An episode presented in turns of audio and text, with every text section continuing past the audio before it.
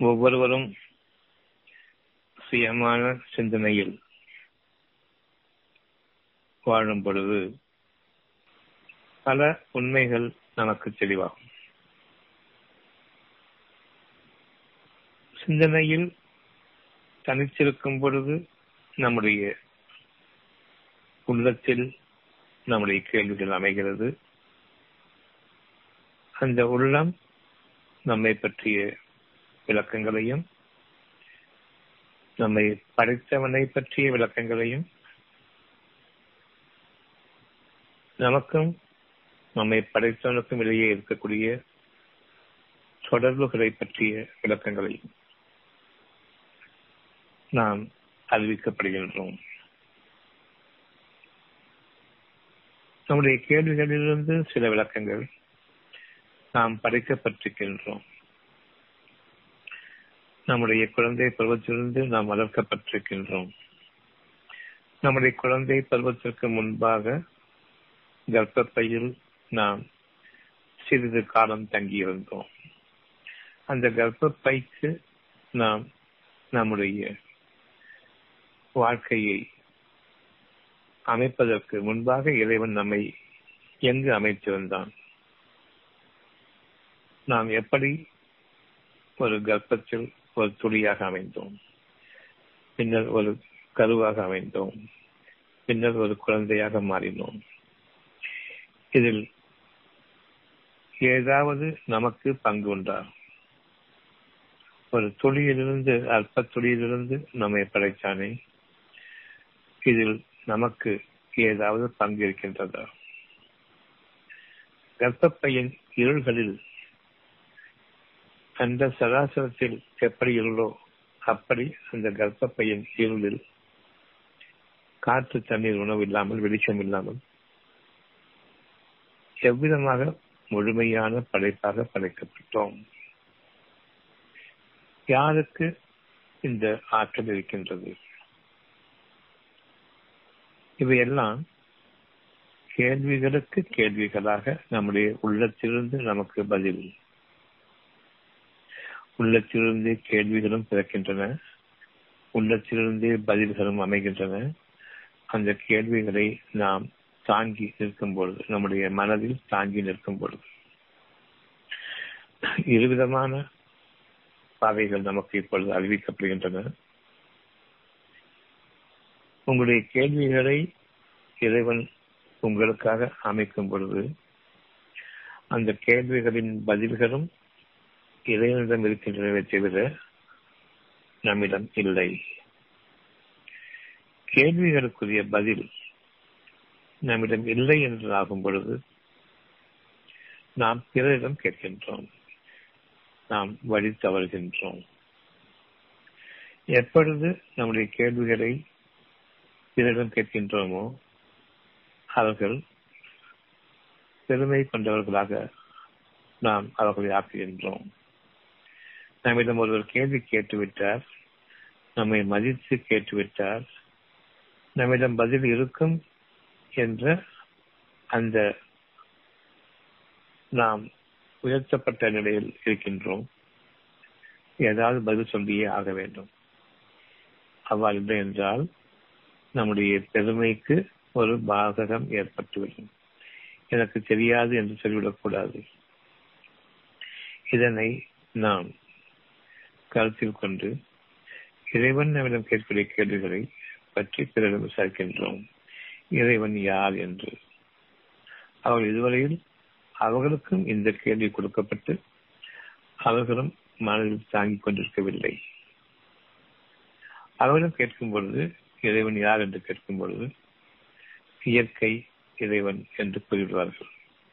அல்லது இறைவனே கிடையாது என்று கூறிவிடுவார்கள். அல்லது தாங்கள் வணங்கும் தெய்வங்களில் பலவற்றை இவைதான் இறைவன். அல்லது ஒரே பதம் பொருள் என்று பொருளாக கருதுவார்கள். பதம் பொருளாக கருதுவார்கள். அவர்கள் எவற்றை கேள்விப்பட்டிருக்கின்றார்களோ அவற்றை பற்றி தாங்கள் அறிந்த விஷயமாக இறைவனை பற்றி கூறுவார்கள். இறுதியாக இறைவன் எங்கிருக்கின்றான் என்று கேட்கும் பொழுது தான் தூணிலும் இருக்கின்றான் துரும்பிலும் இருக்கின்றான் என்று தங்களை மறந்து பேசுவார்கள்.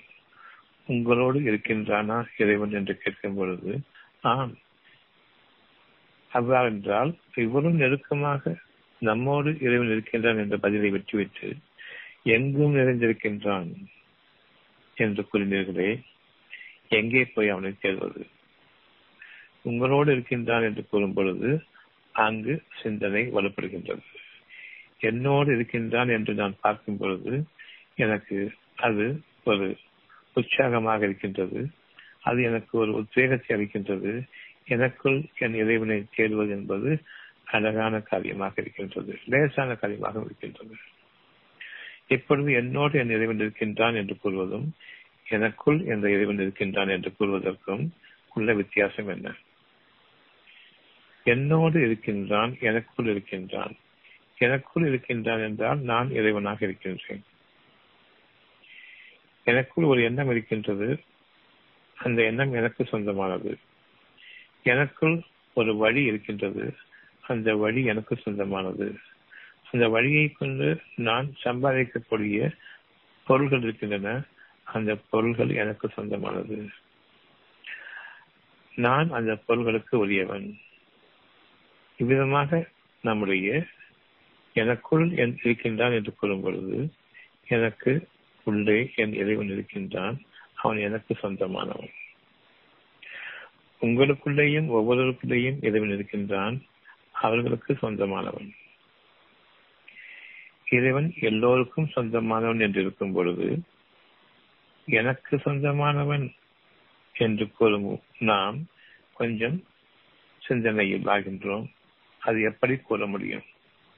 இறைவன் எனக்கு உள்ளே இருக்கின்றான் என்று கூறும் பொழுதும் ஒவ்வொருவருக்கும் அவருக்கு சொந்தமாக இறைவன் கருதும் பொழுதும் இப்பொழுது பொதுவான ஒரு உண்மைக்கு மாற்றமாக இறைவன் எல்லோருக்கும் சொந்தமானவன். தான் நாடியோரை தனக்கு சொந்தமாக்கிக் கொள்கின்றான். நாம் அவருக்கு சொந்தமானவர்களா அல்லது இறைவன் எனக்கு சொந்தமானவனா? நாம் அவனுக்கு உரியவர்களா அல்லது இறைவன் எனக்கு உரியவனா? நான் அவனுக்கு கடமைப்பட்டவனா? அல்லது இறைவன் எனக்கு கடமைப்பட்டவனா? நான் அவனுக்கு கீழ்ப்படிபவனா? அல்லது இறைவன் எனக்கு கீழ்ப்படிபவனா? இறுதியாக கேள்வி நாம் அவனுக்கு சொந்தமானவர்களா? அல்லது அவன் என்னுடைய சொந்தமா? நிச்சயமாக நாம் அவனுக்கு சொந்தமானவர்கள். ஆக எனக்குள் இருக்கின்றான் என்ற வார்த்தையை விட என்னோடு இருக்கின்றான். என்னுடன் இறைவன் இருக்கின்றான். என்னோடு என் மனம் அமைக்கப்பட்டிருக்கின்றது. என்னோடு என்னுடைய உள்ளம் அமைக்கப்பட்டிருக்கின்றது. மனதிற்கும் உள்ளத்திற்கும் இடையே இறைவனுடைய தொடர்பு. அந்த மனதில் நாம் எதனை இறுதியாக கை கொள்கின்றோமோ அந்த வழி உங்களுக்காக திறக்கப்படுகின்றது. உங்களுடைய வழி உங்களை படைத்த இறைவனிடம் இருக்கின்றதை தவிர உங்களிடம் உங்களுக்குள் கிடையாது. உங்களோடு இறைவன் இணைந்திருக்கக்கூடிய பாதையை நீங்கள் மேற்கொள்ள வேண்டும். உங்களோடு இறைவன் நிச்சயமாக இருக்கின்றான். உங்களுக்கு உள்ளே கிடையாது. உங்களிடம் இறைவனுடைய வாக்குகள் இறங்குகின்றன. அந்த வாக்குகள் அவரவர்களுக்கு சொந்தமானவை. இறைவனுடைய வாக்குகளில் முதன்மையானது நீங்கள் ஒரே மனித சமுதாயம். இறைவனுடைய வாக்குகளில் முதலாவது. நான் தான் உங்களுடைய இறைவன். உங்களுடைய சமுதாயம் ஒரே சமுதாயம்தான். நீங்கள் ஒருவருக்கொருவர் மாறுபாடு கொள்ளாதீர்கள். ஒருவருக்கொருவர் விரோதம் பாராட்டாதீர்கள். ஒருவருக்கொருவர் உபயோகரமாகவும் ஒருவருக்கு மற்றவர் உதவிக்கரங்களாகவும் ஒருவர் மற்றவருக்கு உபச்சாரம் செய்பவர்களாகவும் நீங்கள் ஒருவர் மற்றவரை உங்களுடைய சமுதாயமாக ஒரே சமுதாயமாக நீங்கள் வாட வேண்டும். அனுசரித்து வாழ வேண்டும். உங்களுடைய சமுதாயத்தில் முக்கியமானது உங்களுடைய குடும்பம். உங்களுடைய குடும்பத்தில் உங்களுக்கு நெருக்கமான மன நிறைவுள்ள ஒரு பாசம் இருக்கின்றது. ஒரு பிடித்தம் இருக்கின்றது. அவர்களுக்கு ஏதாவது ஒரு கஷ்டம் ஏற்படும் பொழுது உங்களுடைய மனதை அது பாதிக்கின்றது. உங்களுடைய மனம் சுகமாக வேண்டும் என்றால் அந்த கஷ்டங்கள் தீர வேண்டும். அந்த கஷ்டங்களை தீர்ப்பதற்கு உங்களிடம் நிச்சயமாக அறிவு கிடையாது. இறைவன் ஒவ்வொருவருக்கும் அவர்களுடைய தகுதிகளை உயர்த்தும் விதமாக சில சோதனைகளை கொண்டு வருகின்றான். அந்த சோதனைகள் நாம் நம்முடைய வழியிலிருந்து பார்க்கும் பொழுது வேதனையாக தெரியும். இந்த சோதனையிலிருந்து மீள்வது எப்படி என்ற கேள்வியை இறைவன் அமைக்கின்றான். அங்குதான் இறைவனுடைய அனுகிரகமும் நம்முடைய பாதையில் இறைவனுடைய ஒரு வழிகாட்டுதலும். இதுவரையில் வாழ்ந்த வாழ்க்கையை விட இன்னும் ஒரு சிறப்பான அந்தஸ்தை பெறும் அந்த இறைவனுடைய ஈர்ப்பும் நமக்கு ஏற்பட வேண்டும். என் இறைவனே நீ எனக்கு வழிகாட்டு. என் இறைவன் எனக்கு வழிகாட்டிவிட்டால் அந்த பொழுதே அந்த கஷ்டங்கள் பனி போல மறைய ஆரம்பிக்கும். அந்த கஷ்டங்கள் மறையும் பொழுது புதிய ஞானங்கள் உங்களுக்காக தெளிவாக்கப்படுகின்றன மறைவிலிருந்து உங்களுடைய வாழ்க்கை மேலோங்க வேண்டும். மறைவிலிருந்து உங்களுடைய வாழ்க்கை சீராக அமைய வேண்டும். அலைக்கழிப்புள்ள வாழ்க்கை நமக்கு கூடாது. சத்தியமான வாழ்க்கை உங்கள் ஒவ்வொருவருக்கும் ஒரு சோதனை ஏற்படும் பொழுது அந்த சோதனையினுடைய தன்மையை நீங்கள் மட்டும்தான் உணர முடியுமே தவிர மற்றவர்கள் அதை உணர முடியாது. ஒவ்வொருவருக்கும் ஏற்படக்கூடிய சோதனைகள் தெளிவானதும் பார்க்கக்கூடியதும் தெளிவற்றதும் பார்க்க முடியாததும் இரண்டும் கலந்திருக்கின்றது. எனக்கு ஒரு கை கால்களில் வலியோ அல்லது அரிப்பு அல்லது ஏதோ ஒரு கஷ்டம் ஏற்படுகின்றது. அந்த கஷ்டத்தினுடைய உண்மையான தன்மையையும் அதனுடைய வேகத்தையும் எந்த அளவுக்கு என் மனதை அது பாதிக்கிறது என்பதையும் அவரவர் உள்ளம் அவர்களுக்கு அறிவிக்கின்றது. இது உங்களுடைய கஷ்டமாக இருக்கின்றது. பின்னர்தான் என் மனமும் அறிகின்றது நான் கஷ்டத்தை உணர்கின்றேன். உங்களுடைய கஷ்டமாக இது இருக்கிறது என்று உங்களுடைய இறைவன் அதனுடைய தன்மையை அளவீட்டை உங்களுடைய மனதிற்கு அறிவிக்கின்றான். அதனை ஆரம்ப தினம் முதலாகவே. இன்னைக்கு எனக்கு கை கால்களை அசைக்க முடியாத வழி இருக்கிறது என்று நாம் பார்க்கும் பொழுது அதற்கு முன்பாக அதனுடைய ஆரம்ப அறிகுறி உங்களுக்கு நிச்சயமாக அவன் அறிவிக்கின்றான். உடலில் ஏதோ ஒரு மூலையில் உங்களுக்கு ஒரு கஷ்டம் இருக்கிறதே பார்த்தீர்களா என்று. அதனை நாம் பெரும்பாலும் புறக்கணிப்போம். சின்ன விஷயம்தானே என்று. இறைவன் எவரொருவருக்கும் அவர் தாங்கிக் கொள்ள முடியாத கஷ்டத்தை கொடுப்பதில்லை. ஆரம்ப தினம் முதலாகவே அது ஒரு அணுவளவு துயரமாக கஷ்டமாக அது உருவெடுக்கும் முன்பாக ஒரு சக்தியின் கெட்ட சக்தி வடிவமாக உருவாவதற்கு முன்பாக உயிரோட்டமுள்ள சக்தியானது பாதிப்பை ஏற்படுத்தக்கூடிய கெட்ட சக்தியாக மாறக்கூடிய அந்த சூழ்நிலையில் இதை அறிவிக்கின்றான் இன்னும் உடல் பாகங்களில் எந்த விதமான மாற்றமும் ஏற்படவில்லை. ஒரு வீக்கமோ அல்லது ஒரு காயமோ எதுவுமே ஏற்படவில்லை. ஆனாலும் அந்த சக்தியின் மாற்றம் ஏற்படும் பொழுது உங்களுடைய இறைவன் அறிவிக்கின்றான் ஒரு கஷ்டம் உங்களிடம் இருக்கிறதே பார்த்தீர்களா பார்க்க முடியவில்லை. உணர்கின்றீர்களா? ஆம் நிச்சயமாக ஏதோ ஒரு கஷ்டம். எனக்கு இருக்கின்றது. அதை இனம் காண முடியவில்லை. அந்த இனம் காண்பதற்கு முன்பாகவே உங்களுடைய கஷ்டத்தை உங்களுடைய இறைவன் அறிவிக்கின்றான். உங்களுடைய மனதில் உங்களுடைய பாதை மாறி இருக்கின்றது. நீங்கள் ஒரு தவறான விஷயத்தை மேற்கொண்டிருக்கின்றீர்கள். நீங்கள் அறிகின்றீர்களா? இதுவரையும் எவ்விதமாக சுகமாக இருந்தீர்கள்? இப்பொழுது இந்த கஷ்டம் எப்படி உருவாகியது? என்று இறைவன் உங்களுடைய உள்ளத்திலிருந்து உங்களுடைய மனதிற்கு அறிவிக்கின்றான்.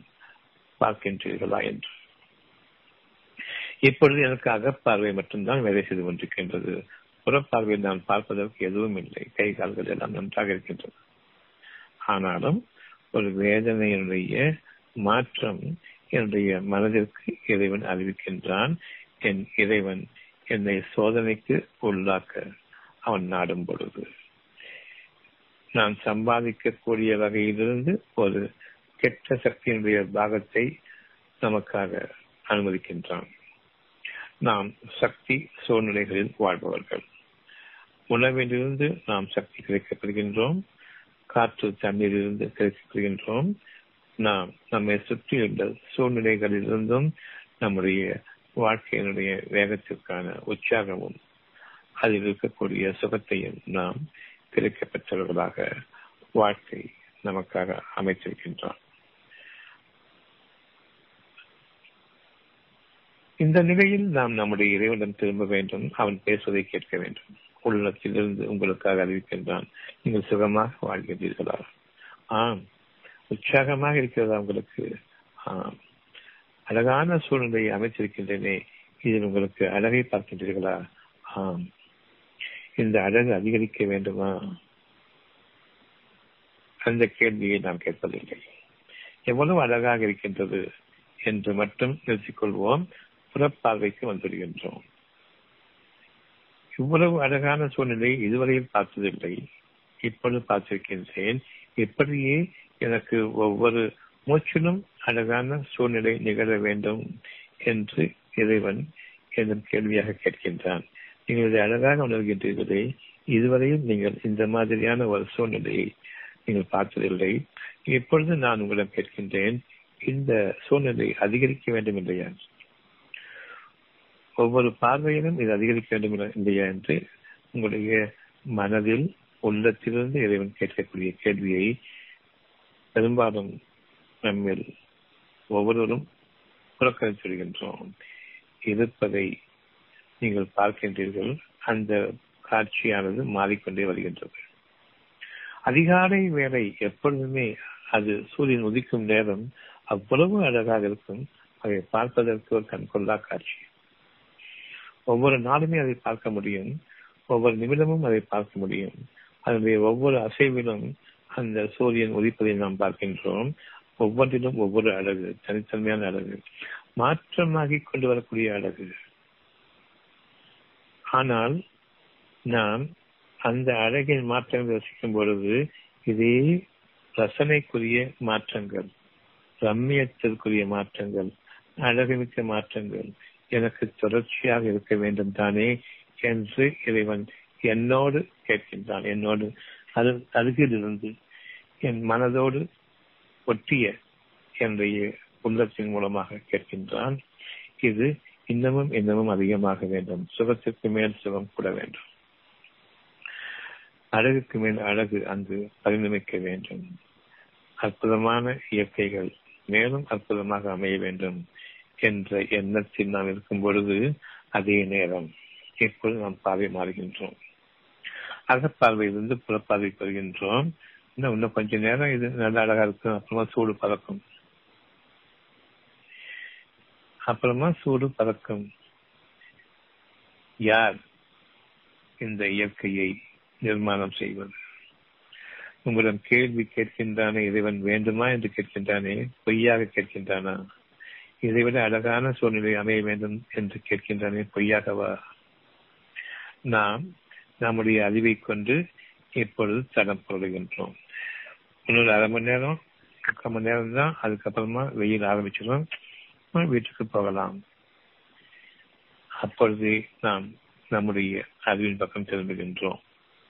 கொடுப்பதை கொண்டு மகிழ்ச்சியோடு இருப்போம் கொடுத்துவிட்டால் அதை புற உணர்ச்சிகளை கொண்டு அனுபவிப்போம். அதே நேரம் இறைவன் கேட்கக்கூடிய கேள்வியை நடக்கின்றோம் காரணம் இறைவன் யார் என்பது தெரியவில்லை. இறைவன் நம்மோடு இருக்கின்றான் என்பது விளங்கவில்லை. நமக்குள் இறைவன் இருக்கின்றான் என்பது தவறு.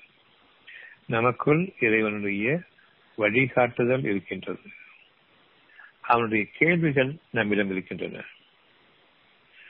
உங்களுடைய வாழ்க்கையில் ஒவ்வொரு மூச்சிலும் அசைவிலும் அது மலர்ந்து கொண்டிருக்க வேண்டும்.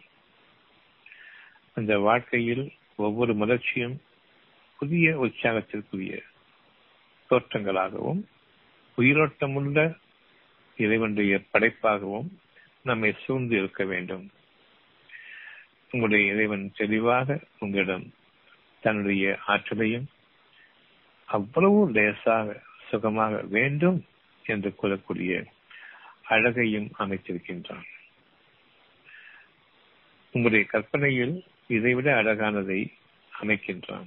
ஒரு சூழ்நிலையினுடைய அதிகாலை வேலையினுடைய சூழ்நிலையினுடைய தோற்றம் அது இருக்கக்கூடிய பசுமையான அந்த காட்சி அதில் இருக்கக்கூடிய புதிய உயிர் காற்று குளிர்ச்சி உங்களுக்காக படைக்கப்பட்டு உங்களை அரவணைத்துக் கொண்டிருக்கும் பொழுதே இறைவன் கேட்கின்றான் இதைவிட அழகானது உங்களுக்கு வேண்டும். வேண்டுமா? என்று கூட கேட்கவில்லை. வேண்டும். நாம் அதனை புறக்கணிக்கின்றோம். இன்னும் உயிரோட்டமுள்ள சூழ்நிலை வேண்டும். இது அதனுடைய பொருளாக இருக்கின்றது. அவ்வளவு அழகாக நீங்கள் பார்க்கக்கூடிய அந்த காலை வேளையில் இதைவிட இன்னும் உயிரோட்டமுள்ள ஒரு வாழ்க்கை வேண்டும் ஒரு சூழ்நிலை வேண்டும். இறைவனுடைய வாக்குகள் ஆகுக என்ற மாற்றத்தில் உங்களுடைய மனதில் இதைவிட ஒரு அழகான சூழ்நிலையை அமைக்கின்றான். அகப்பார்வை கண்களுக்கு ஒரு கனவு காட்சியாக அமைக்கின்றான்.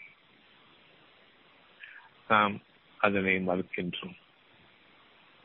அதனை கேட்காதவர்களாக நாம் அகக்குருடர்களாக மாறுகின்றோம். அகக்குருட்டுத்தனம் என்பது என் புற உணர்ச்சிகளுக்கு என் புறத்தில் இருக்கக்கூடிய அவ்வளவு பார்வைகளுக்கும் கேள்வி கண் பார்வை உங்களுடைய நறுமணம் சுகமாக சுவாசிக்கக்கூடிய அந்த இனிமையான காற்று உங்களை தழுவக்கூடிய அந்த குளிர்ச்சி நீங்கள் பேசக்கூடிய நாக்கின் தன்மையின் தூய்மையும் அதனுடைய கண்ணியமும் ஒவ்வொன்றுமே உங்களுக்காக அகத்திலிருந்து கொடுக்கப்படுகின்றது. நாம் அக பார்வை உடையவர்களாக இருப்போமே ஆனால் இறைவனுடைய ஒவ்வொரு கேள்வியும் காட்சிகளாகும். இதைவிட அழகான ஒரு சூழ்நிலை உங்களுக்கு அமைய வேண்டும். இது இறைவன் கேட்கும் பொழுது அந்த காட்சியை மிகுதப்படுத்தி அந்த காட்சியை புதிய படைப்பாக உங்களுடைய அகத்தில் அமைத்து அதை பார்க்க செய்து விரும்புங்கள் என்று கூறுகின்றான். நம்மை அறியாமலே நாம் விரும்புகின்றோம். அகப்பார்வையில் பார்க்கக்கூடிய ஒவ்வொரு கேள்வியும் காட்சியாக இருக்கின்றது.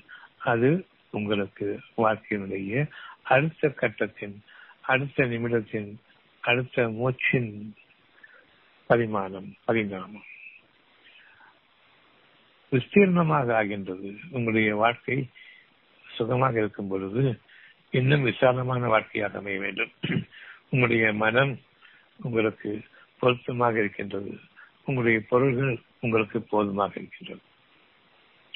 இறைவன் முதலில் சொன்னது நீங்கள் ஒரே சமுதாயமாக இருக்கின்றீர்கள். உங்களுடைய குடும்பத்திலிருந்து சமுதாயத்தை பற்றி அறிவிக்கின்றான்.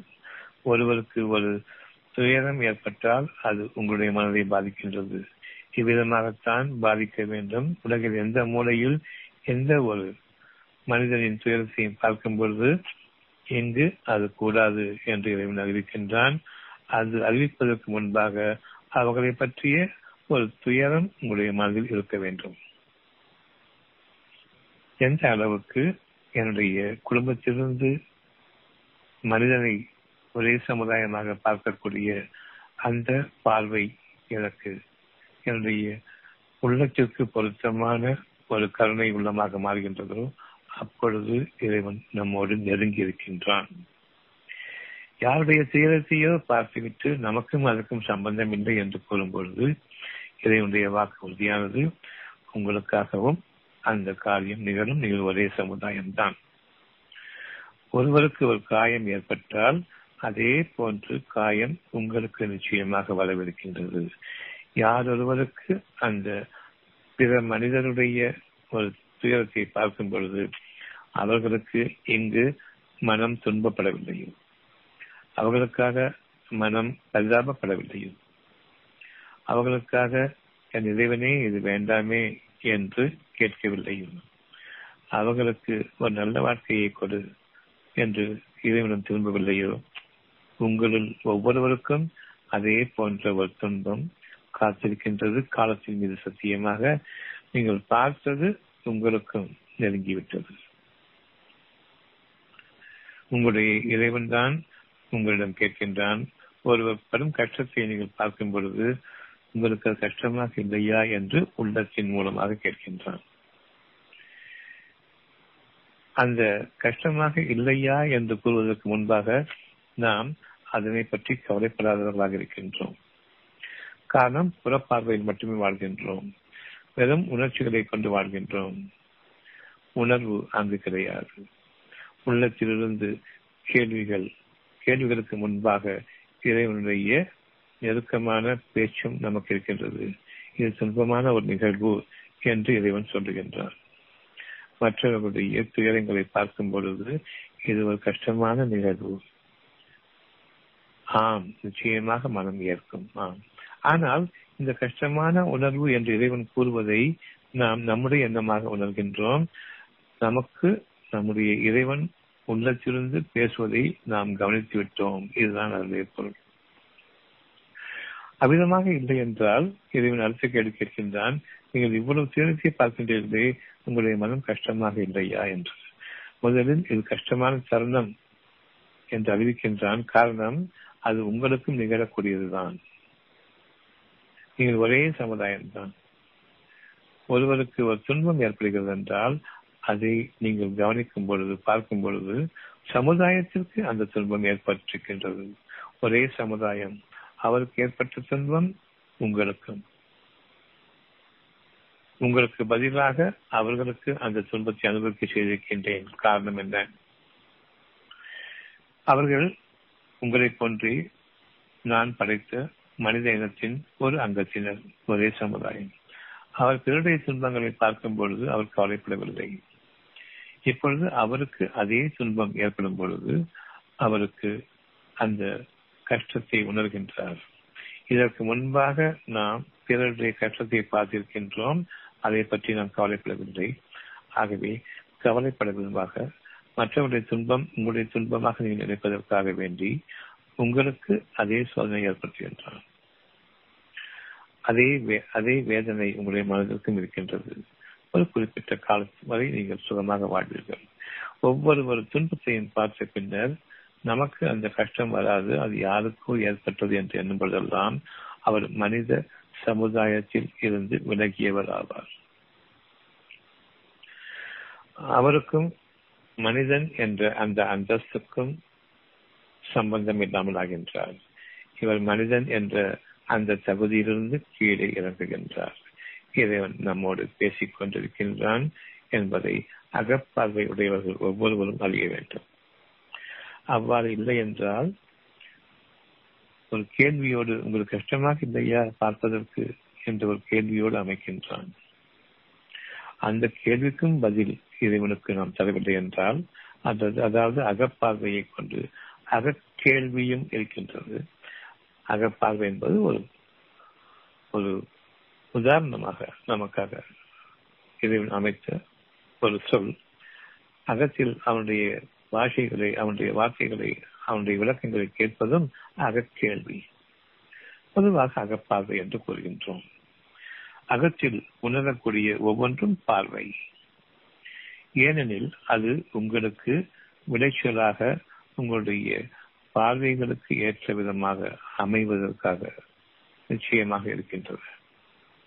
ஒவ்வொரு உணர்வும் உங்களுடைய பார்வைக்குரிய ஒரு படைப்பாக அமையும்.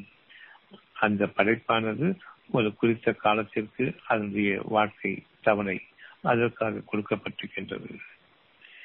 எனக்கு ஒரு வியாதி வருகிறது என்றால் அதற்கு முன்பாகவே தவணை காலம் குறிக்கப்பட்டு விட்டது அந்த வியாதி உருவமாக படைக்கப்படும் பொழுது ஒரு கட்டியாகவோ அல்லது வேறு விதமான வியாதியாகவோ வெளிப்படையாக அமைவதற்கு முன்பாக அதற்கென்று ஒரு காலத்தவணை உண்டு. அந்த காலத்தவணையின் மீது அது உருவாக ஆரம்பித்து விட்டால் நீங்கள் பொறுமையாக இருங்கள். இப்பொழுது இதே போன்ற வழியுடைய ஏகப்பட்ட நபர்களை நீங்கள் பார்க்க முடியும். இதுவேதான் முன்பும் இருந்தது. நான் உங்களோடு பேசினேன். இது ஒரு துன்பமான சூழ்நிலை. பிறருக்கு அந்த துன்பம் ஏற்படும் பொழுது நீங்கள் கவனிக்க வேண்டும் இது ஒரு துன்பமான சூழ்நிலை என்று இறைவன் கூறுவதை. அது ஏன் எனக்கு கூறுகின்றான்? அவருக்கு துன்பமாக இருக்கும் பொழுது சில மனம் அதற்கென்று பரிதாபப்படுகின்றது. பலருடைய மனம் சாதாரணமாக வெற்று பார்வையை கொண்டு பார்க்கின்றார்கள். அவர்களுக்கு உணர்வு இல்லை. ஒருவருடைய துன்பத்தை மற்றவர் கொஞ்சம் கருணையோடு பார்க்கின்றார். காரணம் கருணை உள்ளம் படைத்த இறைவன் அவர்களோடு பேசும் பொழுது அவர்கள் கவனிக்கின்றார்கள். அவர்கள் இறைவனோடு இணைந்திருக்கின்றார்கள். இறைவன் அவர்களோடு இருக்கின்றான். ஒருவர் படும் வேதனையை பார்க்கும் பொழுது இங்கு நம்முடைய உள்ளம் எந்த அளவுக்கு கருணை படைத்ததாக மாறுகின்றதோ அந்த அளவுக்கு இறைவனோடு இவர்கள் ஐக்கியமாக இருக்கின்றார்கள் இறைவனும் இவர்களுக்கு நெருக்கமாக இருந்து பல உண்மைகளை அறிவிக்கின்றான்.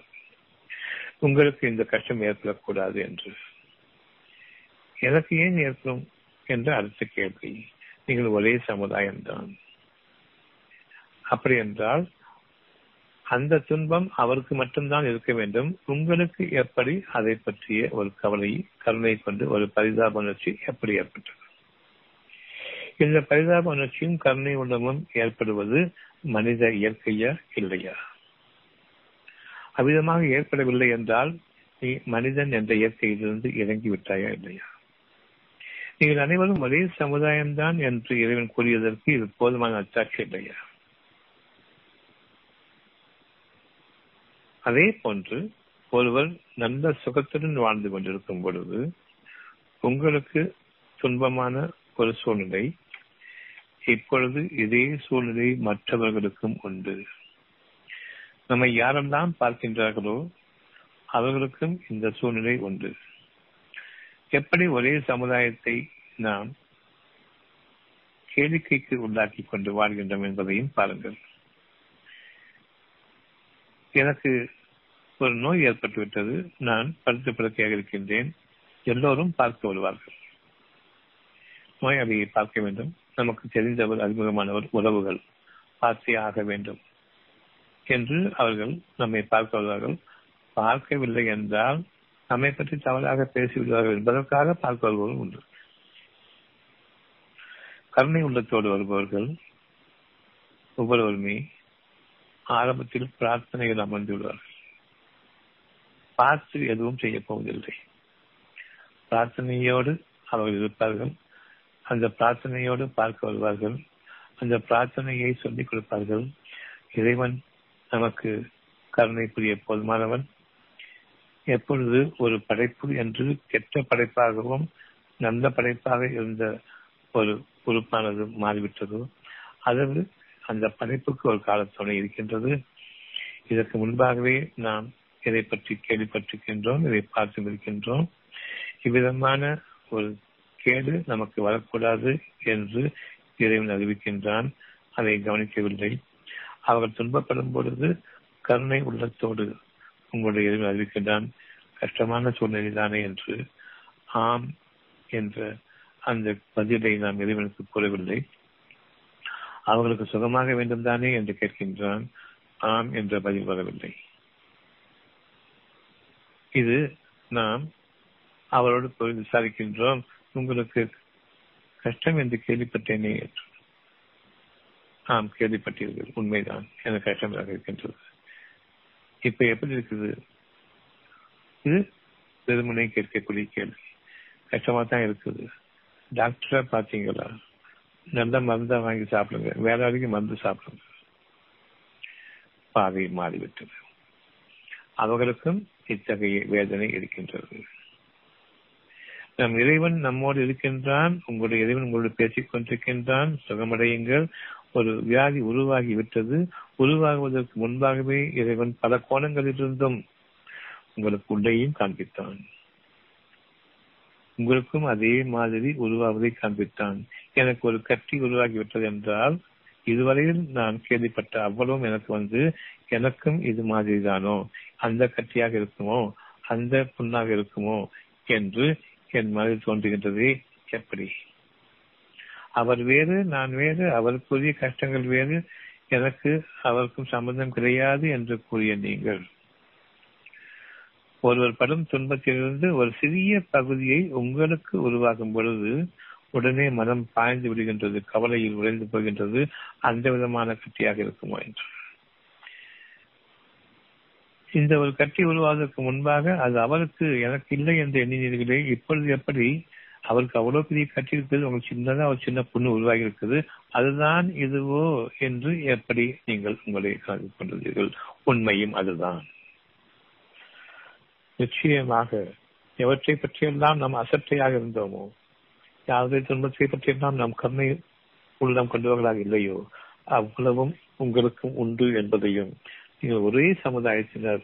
ஒருவர் மற்றவருக்கு உதவிகரமாக இருக்க வேண்டும் என்று இறைவன் அறிவித்ததை நினைவு கூறுங்கள். அப்படி பார்க்கும் பொழுது இப்பொழுது நாம் வாழ்ந்து கொண்டிருக்கூடிய வாழ்க்கையில் இந்த நிமிடம் நாம் வாழ்ந்து கொண்டிருக்கூடிய வாழ்க்கையில் சுகமாக இருக்கிறது என்பதன் காரணமாக நாம் அகமகிழ்ச்சி கொண்டவர்களாக வாழ முடியுமா? அகத்தில் பலருடைய துயரங்களை இறைவன் அறிவித்துக் கொண்டிருக்கின்றான். வீட்டை விட்டு வெளியேறிவிட்டால் துயரங்கள் தான். ஒவ்வொருவருடைய துயரமும். உங்களுடைய தொலைக்காட்சி பற்றி நீங்கள் போட்டுவிட்டால் அதில் இருக்கக்கூடிய ஒவ்வொரு செய்தியும் எவ்வளவு தூரத்திற்கு அது மனதை பாதிக்கூடியதாக இருக்கின்றது. ஒவ்வொருவருடைய செயலும் அரசாங்கங்களின் போக்குகளும் நிகழக்கூடிய நிகழ்ச்சிகளும் உதவியற்றவர்களாக மனிதர்கள் தெருக்களில் அலைவதையும் நாம் பார்க்கும் பொழுது குழந்தை குட்டிகளோடு கஷ்டங்களை அனுபவிப்பதை நாம் பார்க்கும் பொழுது மழையின் துயரத்தினால் இடுப்பளவு தண்ணீரில் குழந்தைகளை சுருக்கி வைத்துக் கொண்டு வீடுகளில் இருக்கின்றார்கள் அவர்களை பார்க்கும் பொழுது நாம் மேட்டுப்பாங்கான இடத்தில் கட்டிடங்களை அமைத்துக் கொண்டு பாதுகாப்பாக வாழ்கின்றோம். என்று பார்க்கின்றோமே. மனதில் இரக்கம் இல்லாமல் செய்தியை செய்தியாக பார்க்கின்றோமே தவிர அங்கு இரக்கம் வர வேண்டும். அதற்கு மேலாக பார்ப்பதற்கு சகிக்காமல் நாம் அந்த தொலைக்காட்சி பற்றியை மூட வேண்டும். ஆனால் கடைசி வரையில் இறுதி வரையில் அவர்கள் தவிப்பதை பார்த்துக் கொண்டிருக்கின்றோம். கஷ்டமான மனம் பிடித்தவர்கள் அதை பார்க்க மாட்டார்கள். கொஞ்சம் ஆரம்பிக்கும் பொழுதே அவர்களுடைய உள்ளம் தாங்காது. அவர்களுடைய இறைவன் அவர்களுக்கு அறிவிக்கக்கூடிய அந்த கருணை உள்ளம் அவர்களை பார்க்க சகிக்காமல் என் இறைவனே இது வேண்டாமே என்று நீங்கள் பிரார்த்திப்பீர்கள். அந்த பிரார்த்தனையை நாம் மேற்கொள்ளும் வரையில் உங்கள் கண் முன்பாக சில கஷ்டங்கள் மற்றவர்களுக்கு உங்களுக்கு பதிலாக அறிவிக்கின்றான் உங்களுக்கு வருவதற்கு முன்பாக அறிவிக்கின்றான். அவர்களுக்கும் அதற்கு முன்பாக காட்டப்பட்டது. அவர்களே அந்த துன்பத்திற்கு ஆளாகி இருக்கின்றார்கள் மீண்டும் அந்த துயரத்திற்கு ஆளாகி இருக்கின்றார்கள் அவர்களை விட்டும் தண்ணீர் வடிந்து விட்டால் எனக்கு இனி கிடையாது என்று எண்ணுகின்றார்கள். மீண்டும் அதே வெள்ளம் மீண்டும் அதே தண்ணீர். அவர்களுக்கான ஒரு காலத்தவணை கொடுக்கப்பட்டிருக்கின்றது. மழை காலம் வருவதற்கு முன்பாக நீங்கள் உங்களுடைய இறைவனிடம் நல்ல பாதுகாப்பான பகுதிகளில் சுகமான பகுதிகளில் வாழ வைக்க வேண்டும் என்று உங்களுடைய இறைவனிடம் அவன் கூறும் பொழுது கேட்டிருக்க வேண்டும். பல நிலைகளில் நம்முடைய வாழ்க்கையினுடைய தருணங்கள் அமைகின்றன. ஒரு துன்பம் ஏற்படும் பொழுதே இறைவன் கேட்கின்றான் இது வேண்டாம் என்று. இந்த துன்பம் வேண்டாம் என்று கேட்கின்றான். அகப்பார்வையோடு நாம் வாழ வேண்டிய ஒரு தேவையை இப்பொழுது உணர்கின்றோம். நான் என் உள்ளத்தோடு என் மனதை என் உள்ளத்தோடு இணைத்திருக்க வேண்டும். அங்கு என் அகப்பார்வையில் இறைவன் என்ன என்று பேசுகின்றானோ அது மட்டும்தான் சத்தியம். ஒரு நிகழ்ச்சி நிகழ்கின்றது. டிவியை போடு நான் பார்க்கணும் அப்படின்னு சொல்றாங்க. பார்த்தோன்னே அந்த நிகழ்ச்சியை பார்க்கின்றார்கள். ஒருவர் மற்றவரை வெட்டுகின்றார்.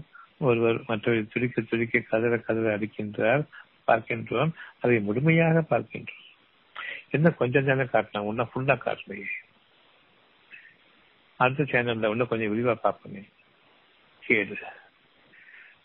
உள்ளம் கடினமாக ஆகிவிட்டது. இரும்பை போன்று ஆகிவிட்டது. கல்லாக ஆகிவிட்டது. இனி அவர்களுக்கு நெருப்பு தான் ஒரு விஷயம் கேள்வி வரும்போது அதை பார்க்க மாட்டேன் என்று யார் கூறுகின்றார்களோ அவர்கள் அகப்பார்வை கொண்டிருப்பவர்கள். அதை காண சகிக்காதவர்கள். அவர்களுக்கு மேல் மாளிகைகள் கொண்டவர்கள் கஷ்டங்கள் தீண்டாத வாழ்க்கையினுடைய பகுதிகள் அதிகரிக்க அதிகரிக்கப்படுகின்றன. புதிய படைப்பாக அவர்களுக்கு சூழ்நிலைகள் உருவாக்கப்படுகின்றன. அவர்கள் வாழ்விக்கப்படுவார்கள். அவருடைய மனமும் பொதுவாக இலக்கத்தனம் படைத்தவர்களாகவும் மற்றவர்களுடைய துன்பங்களை காண சகிக்காதவர்களாகவும் இருக்கும். நீங்கள் அனைவரும் ஒரே சமுதாயம் தான் என்பதை அறியுங்கள். பிறருடைய கஷ்டங்களுக்கு நீங்கள் இறங்க வேண்டும். உண்மையை கொண்டு இறங்க வேண்டும். அந்த உண்மை இறக்கம் இல்லாமல் இருக்கும் பொழுது உங்களுக்கு அந்த துன்பம் நிச்சயமாக உண்டு.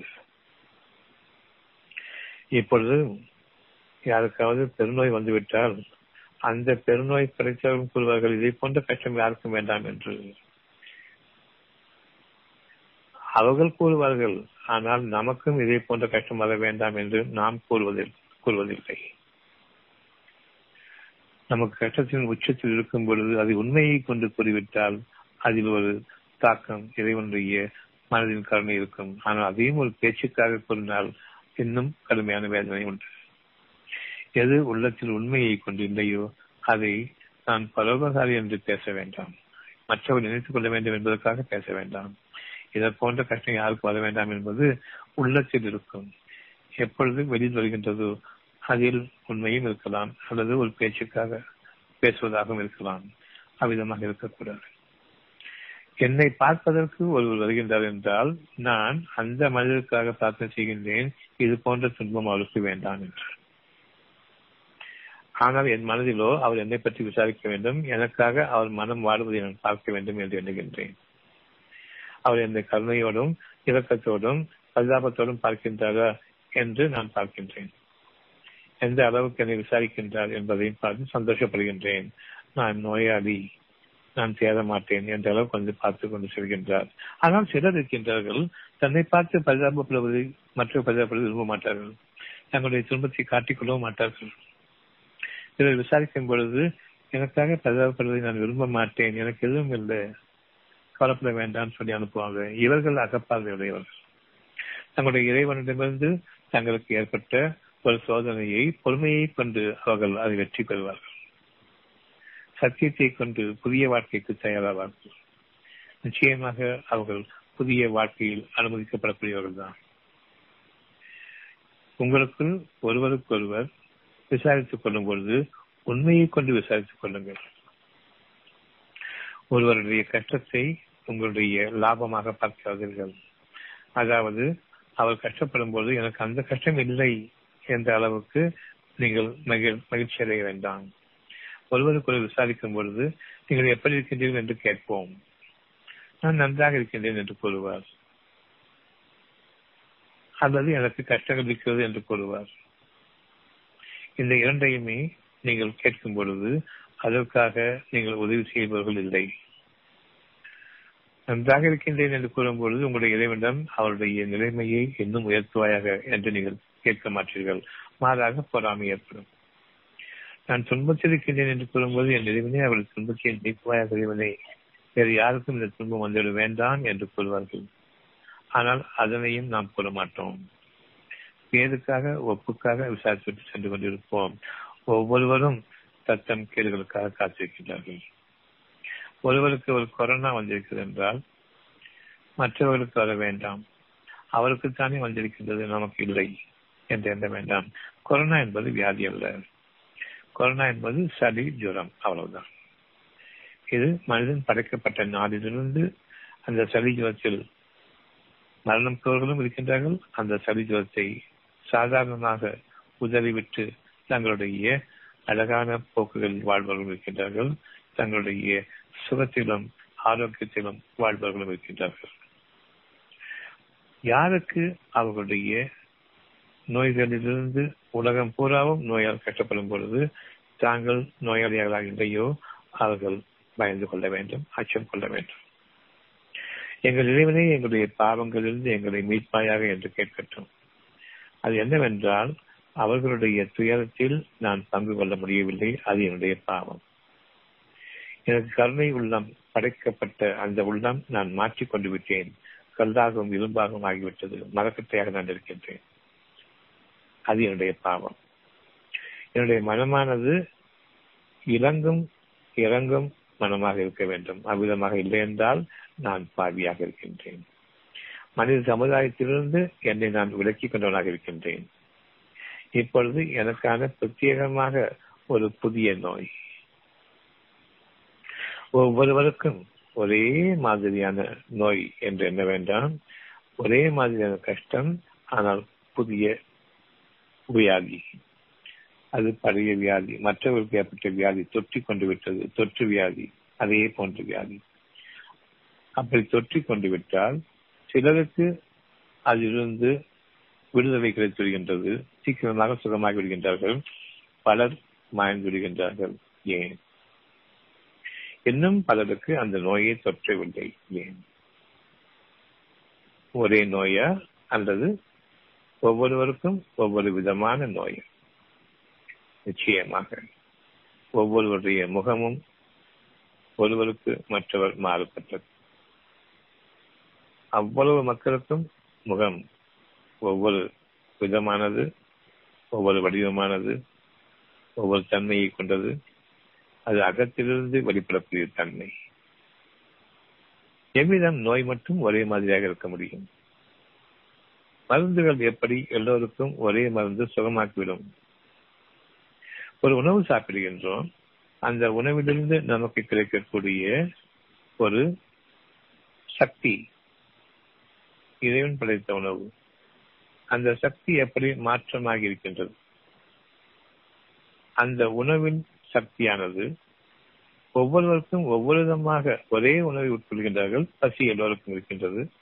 சாப்பிட்ட பின்னர் ஒருவருக்கு வயது உபசம் இன்னொருவருக்கு வயது அவ்வளவு சுகமாக இருக்கின்றது. இப்படி பலவிதமான கஷ்டங்களோடு வாழ்கின்றவர்கள் உணவை உட்கொள்ளும்போது சக்தி மாறுகின்றது. ஒருவருக்கு மற்றவர் அகப்பார்வையின் திறன் கொண்டுதான் அந்த சக்தி அவர்களுக்கு மாறுகின்றது. இறைவன் கூறுகின்றான் நீங்கள் உணவருந்து செல்லும் பொழுது எங்கள் பாவங்கள் மன்னிக்கப்படட்டும் என்று இந்த உணவு எங்களுக்கு நன்மையாக அமைய வேண்டும். யாருக்கெல்லாம் உணவு இல்லையோ அவர்களுக்கும் நீ உணவை கொடு இறைவனே. நானும் என்னுடைய மக்களும் சாப்பிடும் பொழுது குடும்பமாக அமர்ந்து சாப்பிடும் பொழுது பல குடும்பங்கள் வறுமையில் வாடிக்கொண்டிருக்கின்றன. அவர்களுக்காகவும் மனம் இறங்க வேண்டும். எங்களை பாதுகாத்த உனக்கு நான் நன்றியோடு இருக்க வேண்டும் இறைவனே. எங்களுடைய பாவங்களை மன்னிப்பாயாக. கஷ்டப்படக்கூடிய பலருடைய கஷ்டங்களையும் நீ நிவர்த்தி செய்வாயாக அவங்களுடைய பாவங்களை மன்னிப்பாயாக. இந்த ஒரு பிரார்த்தனை இருந்தால் உங்களுடைய உணவில் உங்களுக்கு கேள்விகள் கிடையாது. இப்பொழுது நாம் பார்க்கின்றோம் எனக்கு ஒரு அறிப்பு ஏற்பட்டுவிட்டது. இந்தந்த உணவு எனக்கு ஒத்துக்கொள்ளாது. உணவு உயிரோட்டம் மிக்கது. உணவு உங்களுக்கு வாழ்க்கைக்கு அடிப்படை. அந்த உணவு ஒத்துக்கொள்ளாது என்று கூறுகின்றீர்கள். அவ்விதமாயின் தண்ணீரிலும் அந்த குணம் இருக்கின்றது காற்றிலும் அந்த குணம் இருக்கின்றது. காற்று தண்ணீர் உணவு ஒன்றிலிருந்து ஒன்று மாறுபட்டுக் கொண்டிருக்கின்றது ஒன்றிலிருந்து ஒன்று விளைந்து கொண்டிருக்கின்றது. அவள் இருக்கும் பொழுது உணவை மட்டும் தவிர்த்துக் கொண்டேன் அதே காற்று அதே தண்ணீர். பலருக்கும் அந்த காற்றில் ஏற்படக்கூடிய சட்டப்ப சூழ்நிலைகளின் மாற்றங்கள் காரணமாக மூக்கு அடைத்துக் கொள்கின்றது மூச்சு அடைக்கின்றது. தலைவலி வருகின்றது ஜுரம் வருகின்றது. நாம் ஆச்சரியத்தோடு பார்ப்போம் இந்த காற்று உங்களுக்கு மூக்கடைப்பையும் தலைவலியையும் ஏற்படுத்துகின்றன ஆம் நிச்சயமாக. எவ்விதம் அந்த காற்றும் தண்ணீரும் உணவும் ஒன்றிலிருந்து ஒன்று விளைந்து கொண்டிருக்கின்றதோ உணவில் ஒரு கேடு இருக்கின்றது என்றால் அந்த கேட்டுக்கு உங்களுடைய பருகும் தண்ணீரிலும் இருக்கின்றது சுவாசிக்கும் காற்றிலும் இருக்கின்றது. பயப்பட வேண்டும். எந்த நேரமும் அகப்பார்வையோடு உங்களுடைய இறைவன் உங்களுடைய பேசுவதை கவனிக்க வேண்டும். உங்களிடம் பேசிக் கொண்டிருப்பதையும் கவனிக்க வேண்டும். உங்களுடைய நன்மைகளுக்கு நீங்கள் திணையாளியாகவும் உங்களுடைய தீமைகளுக்கும் நீங்களே ஒளியவர்களாகவும் இருக்கின்றீர்கள். மற்ற மனிதனுடைய வாழ்க்கையை உங்களுடைய நெஞ்சங்களில் எப்பொழுதுமே கொண்டிருக்க வேண்டும். நீங்கள் ஒரே சமுதாயத்தினர். யார் சுகபோகங்களில் வாழ்கின்றார்களோ அவர்களை பற்றி நீங்கள் எண்ணக்கூடிய எண்ணம் அவருடைய பாவங்களை மன்னித்து விடு அவர்களுக்கு நல்லறிவை கொடு. இவ்விதமாக நீங்கள் கேட்கும் பொழுது அவர்கள் கடுமையான சோதனைக்குள்ளாக்கப்பட்டு பின்னர் இறைவன் பக்கம் திருப்பப்படுவார்கள் பிறகு அவர்கள் நன்மையாளர்களாக மாறுவார்கள். அவர்களுக்கு மீண்டும் மீண்டும் மீண்டும் ஏதாவது ஒரு கோணத்திலிருந்து பலவிதமான இடையூறுகள் நிகழ்ந்து கொண்டே இருக்கும். அவர்கள் தங்களுடைய வாழ்க்கையினுடைய சம்பாத்தியத்தில் பெரும்பகுதியை தங்களுடைய கஷ்டங்களுக்கும் நஷ்டங்களுக்கும் பிணையாக கொடுக்க ஆரம்பித்தார்கள் அவருடைய வாழ்க்கை அவர்களுடைய சம்பாத்தியம் எந்த பலனும் அவர்கள் கழிக்காது இதுவரையில் அவர்கள் உற்சாகமாக மேற்கொண்ட அவர்களுடைய தொழிலிலும் அவர்கள் முடக்கப்படுவார்கள் உற்சாகம் நீக்கப்பட்டுவிடும். சிந்தனையினுடைய ஓட்டமும் அறிவின் ஆற்றலும் இல்லாத நிலையில் அவர்கள் பெரும் நஷ்டத்தை அடைவார்கள். அவர்களுடைய வியாபாரம் அவர்களுக்கு கடுமையான தோல்வியில் போய் முடியும். இவ்வளவு தூரம் இவ்வளவு நாளும் சிறப்பாகவும் லாபகரமாகவும் நடந்து கொண்டிருந்த அவர்களுடைய வியாபாரத்தில் ஒரு பெரும் கேடு அவர்கள் மீத முடியாது. இப்பொழுது நாம் அறிய வேண்டியது என்னவென்றால் துன்பத்தில் இருப்பவர்களை பற்றி நிச்சயமாக நீங்கள் எண்ணம் கொள்ளுங்கள். அவர்களுக்காக பிரார்த்தனை மேற்கொள்ளும் பொழுது அவர்கள் தங்களுடைய இறைவனும் ஏற்கனவே தெரிந்தவர்களாக இருப்பார்கள். அவர்களுக்கு இறைவன் இப்பொழுது அதிகமாக அறிவிப்பான். அவர்களுடைய மனதை உள்ளத்தின்பால் அதிகமாக இருப்பான் தன்னோடு நெருக்கமாக்கி வைப்பான் உங்களுக்கான சாட்சியாக. மனிதர்கள் கஷ்டப்படும் பொழுது நமக்கு கஷ்டம் ஏற்படுவதில்லை ஆனால் குழந்தைகளும் சேர்ந்து கஷ்டப்படும் பொழுது நிச்சயமாக மனம் இறங்க வேண்டும். ஒரு துன்பத்தோடு இருக்கும் பொழுது அதிகமாக அவருக்காக பிரார்த்தனை மேற்கொள்ளுங்கள். இன்னும் அதிகமாக அவருடைய குடும்பத்திற்காக பிரார்த்தனை மேற்கொள்ளுங்கள். அவர்கள் ஒரு சிறிய சமுதாயமாக குடும்பம் என்ற சமுதாயமாக வாழ்ந்து கொண்டிருக்கின்றார்கள். அவர்களுடைய உள்ளத்தை விசாலமாக்குவாயாக மனித சமுதாயம் அகில உலகங்களில் இருக்கக்கூடிய ஒவ்வொருவருடைய எண்ணமும் உங்களுடைய மனதில் ஒரு தாக்கத்தை ஏற்படுத்த வேண்டும். சுகமான வாழ்க்கை வாழும்பொழுது இறைவனுக்கு எல்லா புகழும் என்ற தாக்கத்தை ஏற்படுத்த வேண்டும். அவர் கஷ்டமான சூழ்நிலை வாழும்பொழுது இறைவன் நீயே மன்னிப்பவனும் நீயே கருணை மிக்கவனுமாக இருக்கின்றாய் என்ற அந்த பிரார்த்தனை அமைய வேண்டும். இனி இந்த பாதையில் நாம் செல்லும் பொழுது நம்முடைய மனதிற்கு கஷ்டமில்லாத வாழ்க்கை அந்த அகப்பார்வைக்கு நாம் இறைவனுக்கு நன்றியுடையவர்களாக இருக்க வேண்டும். வெளிப்புற பார்வையில் மற்றவருடைய பகட்டான வாழ்க்கையை பார்க்கும் பொழுது அவருடைய பாவங்களுக்காக மன்னிப்பு தேட வேண்டும். எனக்கும் அதே போன்ற வாழ்க்கை வேண்டும் என்று நாம் மாறிவிட்டால் நம்முடைய பார்வை மாறிவிட்டது. அகப்பார்வையிலிருந்து புறப்பார்வைக்கு மாறிவிட்டது. உங்களுடைய சமுதாயத்தில் நீங்கள் உங்களுக்கு நன்மையை செய்பவர்களாக இருங்கள். இவ்விதமாக ஒரு நன்மையை நாம் மேற்கொள்ளும் பொழுது சமுதாய அடிப்படையில் ஒரு நன்மையை நாம் மேற்கொள்ளும் பொழுது உங்களுடைய இறைவன் உங்கள் மீது கருணைக்குரியவனாக இருக்கின்றான். உங்களுக்கான நன்மைகளை அவன் பல மடங்கு அதிகரிக்க செய்கின்றான். நீங்கள் அறியாத புறத்திலிருந்து உங்களுடைய நன்மைகள் உங்களுக்கு விளைச்சல்களாக வந்து சேரும். உங்களுடைய ஒவ்வொரு சொல்லும் ஒவ்வொரு மூச்சும் ஒவ்வொரு காற்றும் ஒவ்வொரு அசைவும் மற்ற மனிதர்களுக்காகவும் சேர்ந்து பலன்களை கொடுக்கக்கூடியதாக இருக்கும். அதன் காரணமாக நீங்கள் உங்களுடைய இறைவனால் பெரும் வாழ்க்கைக்குள் அனுமதிக்கப்படுவீர்கள். அழகான வாழ்க்கைகளுக்குள் நீங்கள் அமர்த்தப்பட வேண்டி உங்களுடைய ஞானங்கள் உயர்த்தப்படுகின்றன. கல்வி கீழாகின்றது உங்களுடைய ஞானங்கள் மேலோங்குகின்றன. உங்களுடைய கல்வியில் உங்களுக்கு சம்பந்தமில்லாத ஒரு வாழ்க்கை பணம் சம்பாதிக்கக்கூடிய வாழ்க்கை உணவை சம்பாதிக்கக்கூடிய வாழ்க்கை உங்களுக்கு இல்லை. உங்களுடைய இறைவனுடைய ஞானங்களில் உங்களுக்கு உணவை சம்பாதிக்கக்கூடிய வாழ்க்கை. அந்த உணவை சம்பாதிக்கும் பொழுது நீங்கள் பிறருக்கு தாராளமாக உணவை உதவுவீர்கள். அந்த வாழ்க்கை உங்களுக்காக அனுமதிக்கப்பட்டிருக்கின்றது அந்த உணவில் கேடு இல்லை. யார் பிரார்த்தனையோடு இருக்கின்றார்களோ அவர்களுடைய உணவை உட்கொள்ளும் பொழுது நமக்கு நோய்கள் நீங்குகின்றன. இவ்விதமாகத்தான் நோய்கள் நீங்குகின்றன தவிர உங்களுடைய மருந்துகளாலோ மாத்திரைகளாலோ அல்ல. உங்களுடைய குடும்பத்தில் ஒருவர் துன்பத்திற்குள்ளாக இருக்கின்றார் ஒரு கஷ்டத்திற்குள்ளாக இருக்கின்றார் நோய் பயப்பட்டிருக்கின்றார் அவருக்கு நீங்கள் உதவி செய்கின்றீர்கள் கருணையோடு. அந்த கருணையோடு உதவி செய்யும் பொழுது உங்களுடைய இறைவனுடைய பிரார்த்தனையை கொண்டும் அவர்களுக்கு உணவூட்டுகின்றீர்கள் அதன் காரணமாக அவர்கள் சுகமாகின்றார்கள். நீங்கள் உங்களுடைய குழந்தைகளுக்கு மருந்தை கொடுக்கும் பொழுது அவர்கள் காய்ச்சலால் பெரும் மனம் வேதனைக்குரியவர்களாக இருக்கின்றார்கள். அந்த தாயுடைய உள்ளம் காய்ச்சலால் இருக்கக்கூடிய நினைவிழந்தும் இருக்கக்கூடிய அந்த பிள்ளையை பார்க்கும் பொழுது இறைவனிடம் கண்டிப்பாக திரும்பி ஆக வேண்டும். ஆனால் அதை அவர்கள் மறந்து விடுகின்றார்கள். இறைவன் அவர்கள் விரும்பினாலோ விரும்பாவிட்டாலோ தன் புறம் திருப்புகின்றான். அந்த கருணையை அவர் கவனிக்கவில்லை. என் இறைவனை இதை நன்மையாக்கிக் கொடு என்று மருந்தை கொடுக்கின்றார்கள்.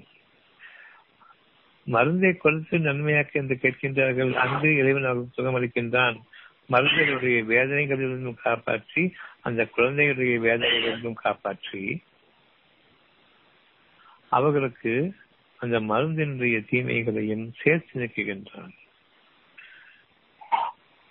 அவர்கள் தங்களுடைய இறைவனிடம் திரும்பியதை மறந்துவிட்டார்கள். இறைவனே என்னை காப்பாற்று என்று கூறியதை மறந்துவிட்டார்கள். மறுநாள் அந்த குழந்தை அவருடைய குழந்தை சுகமாக விடும் பொழுது இன்னும் இந்த மருந்து நன்றாக வேலை செய்திருக்கிறது என்று இறைவன் மறந்துவிட்டு மருந்துகளை அதிகமாக கொடுக்கின்றார்கள். வேலை வேலைக்கு தவறாமல் கரெக்டா மணி பார்த்து கொடுக்கிறாங்க இது நிகழ்கிறதா இல்லையா? பாதை மாறிவிட்டோம். இறைவன் கூறுகின்றான் அவர்களுக்கு என்னுடைய கருணைக்கு மேல் கருணையை நான் கொடுத்தேன். என் அருளை கொடுத்தேன். அவர்களோ சிந்திப்பவர்களாக இல்லை. மருந்த கொடுக்கும் பொழுது என் இறைவனே இந்த குணமாக்கி கேட்கிறீங்களே உங்களுடைய குழந்தைக்கு பாலூட்டும் பொழுது என் இறைவனே இந்த குழந்தைக்கு இந்த பாலை நன்மையாக்கி கொடு என்று கேட்டிருந்தால் எப்படி இருந்திருக்கும்? அவருடைய உடல் மட்டும் வளர்ச்சி பெறாது அவருடைய மனமும் உள்ளம் சார்ந்ததாக இன்னும் நெருக்கமானதாக இறைவன் அமைத்திருப்பான். தன் ஞானங்களிலிருந்து அவர்களுக்கு அதிகரித்திருப்பான் மருந்தை கொடுக்கும் போது கெட்டதை செய்யும் போது தன் அறிவை கொண்டு உணவுக்கு பதிலாக மருந்தை கொடுக்கின்றோம். உணவுக்கு நாம் பத்தியமிட்டு மருந்துகளை கொடுக்கின்றோம். எந்த உணவை உங்களுடைய வாழ்க்கைக்கு ஆதாயமாக ஆக்கினானோ அதை பயந்து இது கேடு இறைவனுடைய உணவு கேடு. நான் கிடைத்த இந்த தீமை நச்சு மறந்து அது எனக்கு வாழ்வு. இன்று உலகம் முழுமையிலும் இந்த கெட்ட மனிதர்கள் வடிகெட்ட மனிதர்கள் கெட்ட மனிதர்கள் என்றால் பாதை மாறிய மனிதர்கள் உள்ளத்தை விட்டும் தங்களுடைய அறிவுக்கு தாவிவிட்ட மனிதர்கள். கல்லாய் போன இருதயம் இனி அது இணங்காது. அவர்கள் தங்களுடைய மருந்துகளிலேயே தங்களுடைய வாழ்க்கையை முழுமையும் அமைத்துக் கொள்ள வேண்டும். வாழ்நாள் முழுவதும் மருந்து சாப்பிட வேண்டும் என்று கூறி கொடுக்கின்றார்களே வாழ்நாள் முழுவதும் உங்களுக்கு உணவு ஆதாயமா மருந்து ஆதாயமா? இறைவனே இந்த மனிதர்களுக்கும் காப்பாற்று என்று கேட்டிருக்க வேண்டும். ஆனாலும் வாழ்நாள் முழுமைக்கு மருந்து சாப்பிட வேண்டும். அதே நேரம் வாழ்நாள் முழுமைக்கும் உணவுக்கு கட்டுப்பாடு. சைத்தான்களுடைய பாதை உருவாகிவிட்டது. கடவுளுடைய அனுகிரகத்திலிருந்தும் விலகியவர்கள். உடல் முழுவதும் நச்சுத்தன்மை பாய்ந்துவிட்டது. அவர்களிடம் எந்த நன்மையும் இல்லை. இன்னும் அதிகம் அதிகமாக அவர்கள் மருந்துகளை நம்புவார்கள். அதிகம் அதிகமாக இறைவனுடைய உணவை கொண்டு பயப்படுவார்கள். உங்களுக்கு நீங்கள் நன்மையை விரும்பினால் உள்ளட்சம் உடையவர்களாக ஆகுங்கள். உள்ளட்சம் உடையோருக்கு இது தெளிவான நேர்வழி காட்டுதல். அத்தியாயம் இரண்டு வசனம் இரண்டு. இதுவே உங்களுக்கான தெளிவை கொடுக்கக்கூடிய மனசாட்சியத்தின் புத்தகம். இதற்கு நிகரான ஒரு புத்தகம் கிடையாது. இதில் உங்களுக்கு சந்தேகமும் கூடாது. இப்பொழுது பேசியது வெளிப்படையாக இந்த அறிவு நமக்கு வேண்டும் ஞானங்கள் வேண்டும். இதுதான் புத்தகம். இறைவன் நமக்கு அறிவிக்கக்கூடிய இந்த இறை சொல் அவனிடமிருந்து நாம் கேட்கக்கூடிய திரும்புதல் உள்ளத்தின் பக்கம் இருக்க வேண்டும். உள்ளத்தை மறந்தவர்கள் யார்? அவர்கள் உள்ளட்சம் கொள்ளட்டும். உள்ளத்தை நாம் இழந்துவிடக் கூடாது என்ற அச்சம் கொள்ளட்டும்.